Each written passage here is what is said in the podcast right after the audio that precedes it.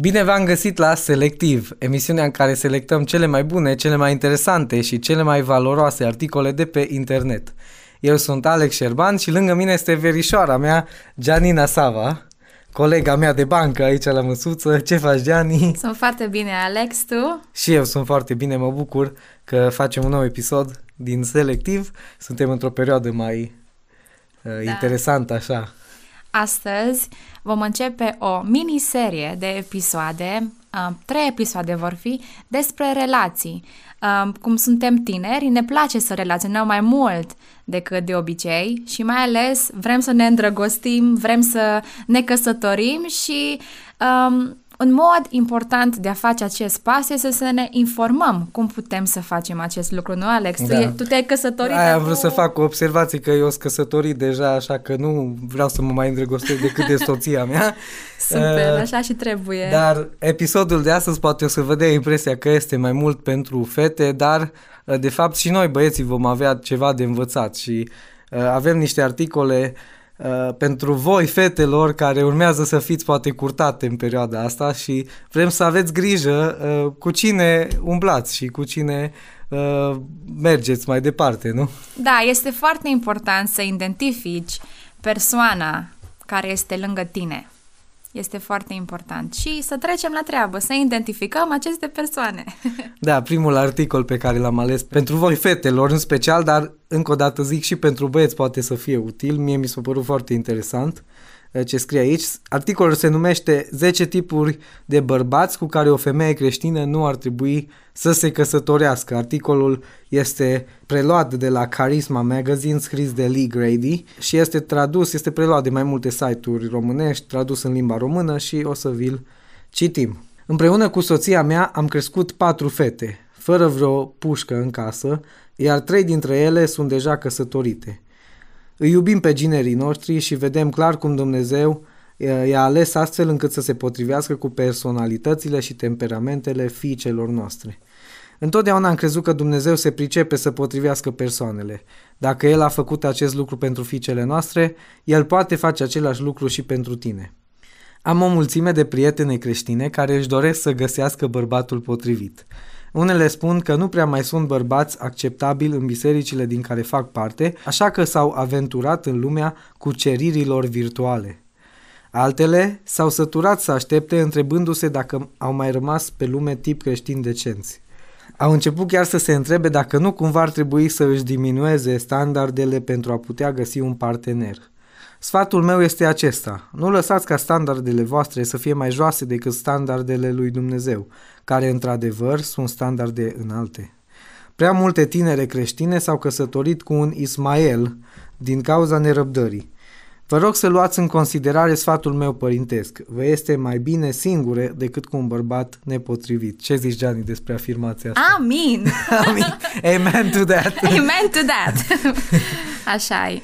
Um, are foarte mare dreptate. Și în același timp este și foarte trist că te uiți în biserică și poate nu vezi băieți care, bărbați, care sunt cu o inima lui Dumnezeu, chiar dacă sunt imperfecți, că așa suntem toți, dar să aibă lucrurile alea pe care Dumnezeu vrea ca un om să le aibă și care și noi vrem, fetele, să aibă un, un, acest tip de băiat, aceste valori creștine pe care Dumnezeu le vrea în viața unei persoane. Și care ar fi pentru tine, să zic așa, poate două, trei valori da. Ok, băieților, fiți atenți. Glumesc, nu, dar uh, pentru mine este foarte important ca un băiat să fie credincios, să creadă în Dumnezeu, nu numai că este acolo, ci cu toată inima lui, să se închine și să aibă o relație personală și zilnică și activă cu Dumnezeu. Asta este primordial pentru mine. Okay. În al doilea rând, să fie un băiat curat și sincer sau sincer pentru că în ziua de astăzi oamenii vor să pară total altceva decât ceea ce sunt și ascund foarte multe lucruri. Un băiat sincer, pentru că sinceritatea este cea mai importantă valoare. Uh-huh. Atunci când ești sincer, ești transparent, oamenii pot să vadă dincolo de ceea ce ești cu adevărat, să fie o persoană bună, bună la suflet, blândă, asta mi se pare foarte important. Uh-huh. O persoană care este bună este, are o frumusețe aparte, cum scrie și în Biblie. Farmecul unui om este bunătatea lui. Așa este. Am ținut să te întreb lucrul ăsta pentru că de aici încolo articolul ne arată 10 lucruri, 10 uh, atribute negative ale okay. unui bărbat. Vorbind despre bărbați nepotriviți, iată tipurile de bărbați pe care să-i ocoliți atunci când vă căutați un soț. Numărul 1 și exact ce ziceai tu, să fie credincios, aici numărul 1 pentru un bărbat nepotrivit este necredinciosul. Vă rog să scrieți 2 Corinteni 6 cu 14 pe o foaie și să o puneți lângă calculator la locul de muncă și versetul este acesta.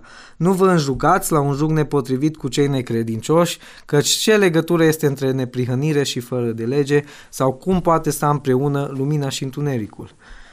Aceasta nu este o regulă învechită, acesta este cuvântul lui Dumnezeu valabil și pentru noi astăzi. Nu lăsați ca farmecul unui bărbat, aspectul fizic sau succesul financiar sau dorința lui de a merge cu voi la biserică să vă facă să vă compromiteți valorile. Întâlnirile de evangelizare, în ghilimele, nu sunt niciodată o variantă înțeleaptă. Dacă tipul nu este creștin născut din nou, scoate-l din lista ta nu este potrivit pentru tine. Nu am întâlnit nicio femeie creștină căruia să nu-i pare rău că s-a căsătorit cu un necredincios. Scurios, Gianni, din perspectiva ta, ce crezi despre punctul ăsta? Poate pare puțin cam radical, nu? Este radical, dar uh, viața cu Dumnezeu este radicală. Și în același timp este și benefică. Dacă noi ascultăm cuvântul lui Dumnezeu, ne putem aștepta doar la lucruri potrivite și bune pentru noi. Lumina și întunericul nu au ce face împreună. Așa este. Nu cred ca și faptul că atunci când te căsătorești cu un băiat necreștin, că o să te gândești că tu o să-l pocăiești și că o să fie bine. Și nu poți, cred că, să faci un pariu cum ar veni pe viața ta până la urmă, da. pentru că persoana cu care te căsătorești este omul cu care împarți fiecare bucurie, fiecare moment din viață, fiecare greutate. Da. Și atunci, dacă, cum zice Biblia, nu ești înjugat la un jug potrivit cu persoana aia, uh, nu o să meargă bine. Și nu e ca și cum faci un sacrificiu gândindu-te că o să îl mântuiești pe omul ăla, tu sacrifici viața. Nu, nu se da. poate așa. Așa e și cum zicea aici, nu am întâlnit încă nicio femeie creștină căreia să nu îi pare rău că s-a căsătorit cu un necredincios. Uh-huh. Normal că îți pare rău, pentru că nu ai aceleași valori, nu ești pe aceeași undă și viața nu este așa cum ar trebui să fie în lumina lui Dumnezeu și nici măcar cum ți-ai dorit-o tu să fie. Exact. Am văzut că ai deschis și tu da, și eu te rog să, să citești numărul 2. de um, citit. Mincinosul. Dacă descoperi că bărbatul cu care te întâlnești a mințit în legătură cu trecutul său sau că mereu își acoperă urmele pentru a-și ascunde secretele de tine, aleargă la cea mai apropiată ieșire de urgență. Căsnicia se bazează pe încredere. Dacă nu poate fi de încredere, rupe relația înainte să te dezamăgească și mai tare. Cum ziceam, este foarte important ca o persoană să fie sinceră. Numărul 3 este, în ghilimele, playboy-ul. Aș vrea să îți spun că dacă întâlnești un băiat frumos la biserică, poți fi sigură că trăiește în puritate sexuală. Dar astăzi nu pot spune acest lucru și cred că e foarte trist lucrul ăsta, Gianni. Foarte trist, da. da. Am auzit povești de groază despre băieți care cântau duminica în trupa de laudă și închinare, dar trăiau ca un Casanova în restul săptămânii. Dacă te căsătorești cu un tip care se culcă cu alte fete înainte de nuntă, poți fi sigură că se va culca cu alte fete și după nuntă. Are dreptate ceea ce spune. Cred că sunt rare cazurile în care oamenii chiar se schimbă, dacă se lasă transformat de Dumnezeu, dar dacă nu... Sigur că pentru cei care se uită la noi, poate, care poate au umblat în astfel de greșeli înainte, există iertare, dar este foarte bine uh, Uh, Biblia ne recomandă și noi recomandăm să vă păstrați puritatea sexuală înainte de căsătorie. Este un lucru foarte important și este un lucru atât de special pe care poți să-l dai uh, numai odată și numai unei, unei singure persoane. Așa că nu vă pierdeți lucrul ăsta cu oricine. Mergem mai departe. Citește tu, Gianni. Numărul 4. Irresponsabilul. Există mulți creștini maturi care au trecut printr-un eșec marital – între timp, au experimentat restaurarea Duhului Sfânt, iar acum își doresc să se recăsătorească. Nu încurajăm divorțul, dar se poate întâmpla. A doua căsătorie poate fi foarte fericită, dar dacă observi că bărbatul cu care te întâlnești nu are grijă din copiii din căsătoria anterioară, tocmai ai observat un defect peste care nu se poate trece cu vederea. Un bărbat care nu își asumă greșelile din trecut și care nu se îngrijește de copiii tăi, nu se va îngriji nici de tine. Îmi place aici că punctează că um, Dumnezeu restaurează. Da. Asta e foarte important. Dumnezeu restaurează, dar uh, trebuie să observi că nu toate lucrurile în viață o să se restaureze dintr-o dată. Da, așa este. Numărul 5 este dependentul. Oamenii dependenți de alcool sau droguri au învățat cu timpul să își ascundă problemele. Dar nu cred că vrei să aștepți până la luna de miere să afli că are aceste vicii. Nu te căsători niciodată cu un bărbat care refuză să primească ajutor pentru dependențele cu care se confruntă. Insistă că are nevoie de ajutor, dar pleacă. Nu intra într-o relație în care el îți spune că are nevoie de tine ca să se facă bine. Tu nu poți să-l vindeci. Și aș adăuga eu că numai Dumnezeu poate să-l vindece. Și numai uh, el, dacă vrea să facă pasul ăsta și Dumnezeu îl ajută, atunci poate să scape de dependențe. Dar noi, oamenii, nu putem să ajutăm alți oameni și să îi scoatem din iad, cum ar veni, de pe, din prăpastie. Numai Dumnezeu poate să facă lucrul ăsta. Așa, tu poți ca și uh, om care ești instruit să ajuți oamenii până la până o limită, într-un până într-un punct, dar Dumnezeu face lucrarea de restaurare și aici. Așa este și uh, încă o dată vă spunem, e foarte important să vezi chestiile astea din timp, să te uiți la toate lucrurile, să vezi toate perspectivele, pentru că nu merită să strigi viața crezând că tu poți să mântuiești un om, să zic așa. Da, este foarte greșit. Nici o fată și nici un băiat nu poate să mântuiască o persoană, nu poate să o schimbe. Oamenii se pot schimba doar ei dacă vor și cu siguranță Dumnezeu îi poate schimba dacă ei acceptă uh, ajutorul lui Dumnezeu. Da. Mai departe, leneșul. Am o prietenă care și-a dat seama că după ce s-a căsătorit cu soțul ei, nu are de gând el să-și găsească o slujbă stabilă. El stă toată ziua acasă și joacă jocuri pe calculator, în timp ce soția merge la lucru și plătește toate facturile. Apostolul Pavel a spus celor din Tesalonic, cine nu vrea să lucreze, nici să nu mănânce. Aceeași regulă se aplică și în această situație. Un bărbat care nu vrea să muncească nu merită să fie soțul tău. Și Biblia vorbește, mai ales în cartea Proverbelor, despre omul leneș, peste care vine nenorocirea, și așa mai departe. Deci nu poți să te aștepți să ai o căsătorie binecuvântată și o familie binecuvântată alături de un om care nu vrea să muncească. Așa, e cum zicea și acolo, cine nu vrea să lucreze, nici să nu mănânce. Da. Numărul șapte este narcisistul. Chiar îmi doresc să găsești un tip care să fie și frumos. Dar fii foarte atentă. Dacă prietenul tău petrece șase ore pe zi la sală și postează pe Facebook regulat poze cu bicep și săi, are o problemă. Nu te îndrăgosti niciodată de un tip care este absorbit de propria sa persoană. Poate e drăguț, dar un bărbat care nu se vede decât pe sine și nevoile proprii nu se va putea niciodată sacrifica din dragoste pentru tine așa cum Hristos iubește biserica, cum ne spune în Efeseni 5 cu 25. Omul care se privește tot timpul în oglindă nu va mai putea să aibă ochi și pentru tine. Așa, e important ca un om să fie frumos. Adică toți suntem frumoși, dar frumusețea se vede în ochiul privitorului, cum ziceam un uh, citat. Mm-hmm. Și e important să avem grijă de noi, dar acest lucru să nu ne preia... Um, să nu devină obsesie. Să nu devină obsesie. Următorul punct este agresivul.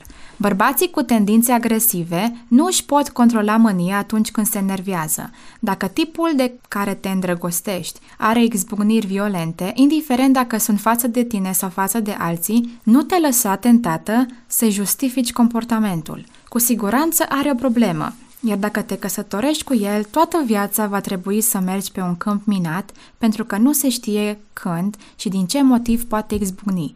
Bărbații agresivi fac rău femeilor și verbal și fizic. Găsește un bărbat blând. Am punctat de la început și blândețea și bunătatea. Un bărbat care este uh, agresiv, cu siguranță nu o să fie blând atunci când se enervează. Adică, practic, nimeni nu e uh, agres- nu este blând când se enervează și bun, dar um, unii oameni au tendință să fie mult mai agresivi decât alții și nu cred că o femeie vrea să fie um, abuzată prin uh, cuvinte sau chiar și verbal bătută de da. soțul da. ei. Numărul 9, tipul de bărbat cu care nu ar trebui să se căsătorească nicio femeie care vrea o viață bună, este bărbatul copil. Spuneți-mi că sunt de modă veche, dar eu încă privesc cu suspiciune un bărbat de 35 de ani care locuiește cu părinții. Dacă mama lui încă îi gătește, îi spală și îi calcă hainele la această vârstă, poți fi sigură că e blocat într-o distorsiune emoțională a timpului.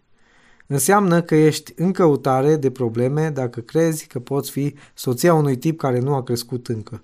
Îl poți sfătui prietenește să-și caute un mentor care să-l ajute să se maturizeze.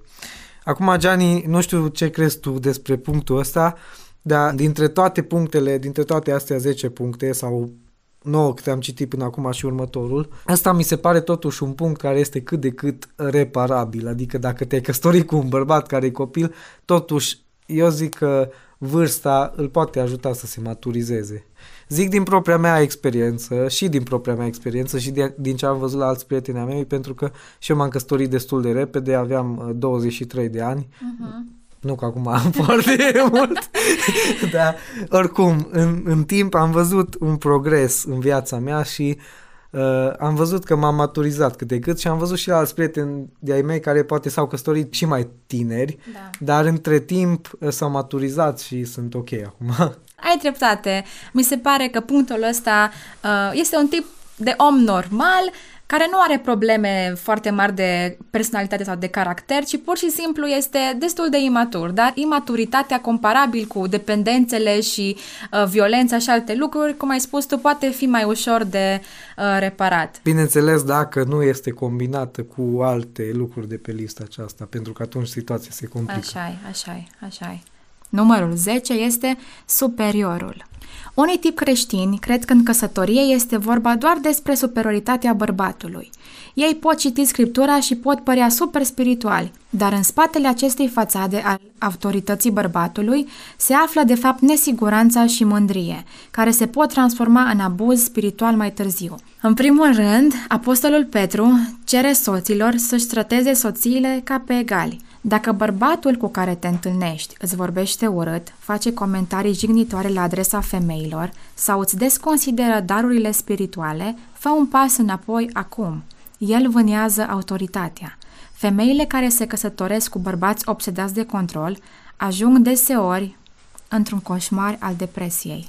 Și concluzia dacă ești o femeie a lui Dumnezeu, nu îți vinde valorile spirituale căsătorindu-te cu un bărbat care nu te merită. Cea mai inteligentă decizie pe care o poți lua în viață este să aștepți un bărbat dăruit pe veci lui Isus. Așa e și um, și eu spun din experiență, eu nu sunt căsătorită și deseori am dat peste diferite tipuri de băieți de genul acesta și mi-a dat întotdeauna seama că Dumnezeu nu vrea să fiu cu un bărbat de genul și cu siguranță nu vrea nici pentru tine să fii cu un bărbat de genul.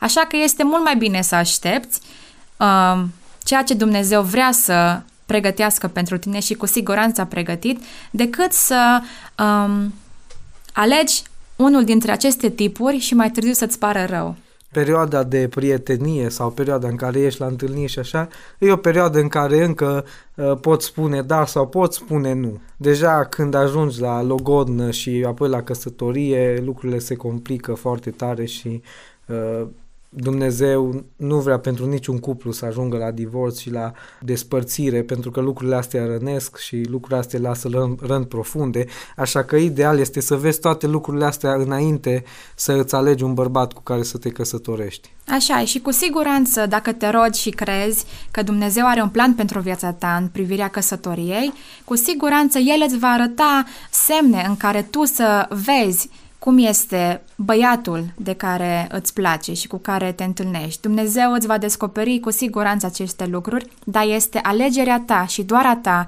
ceea ce faci mai departe. Așa este.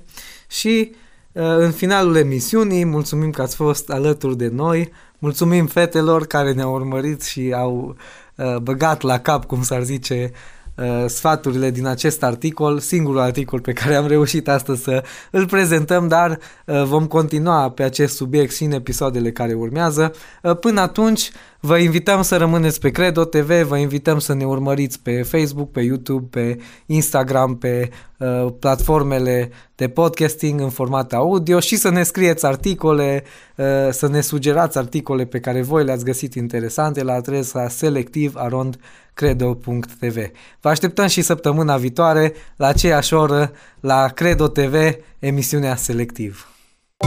you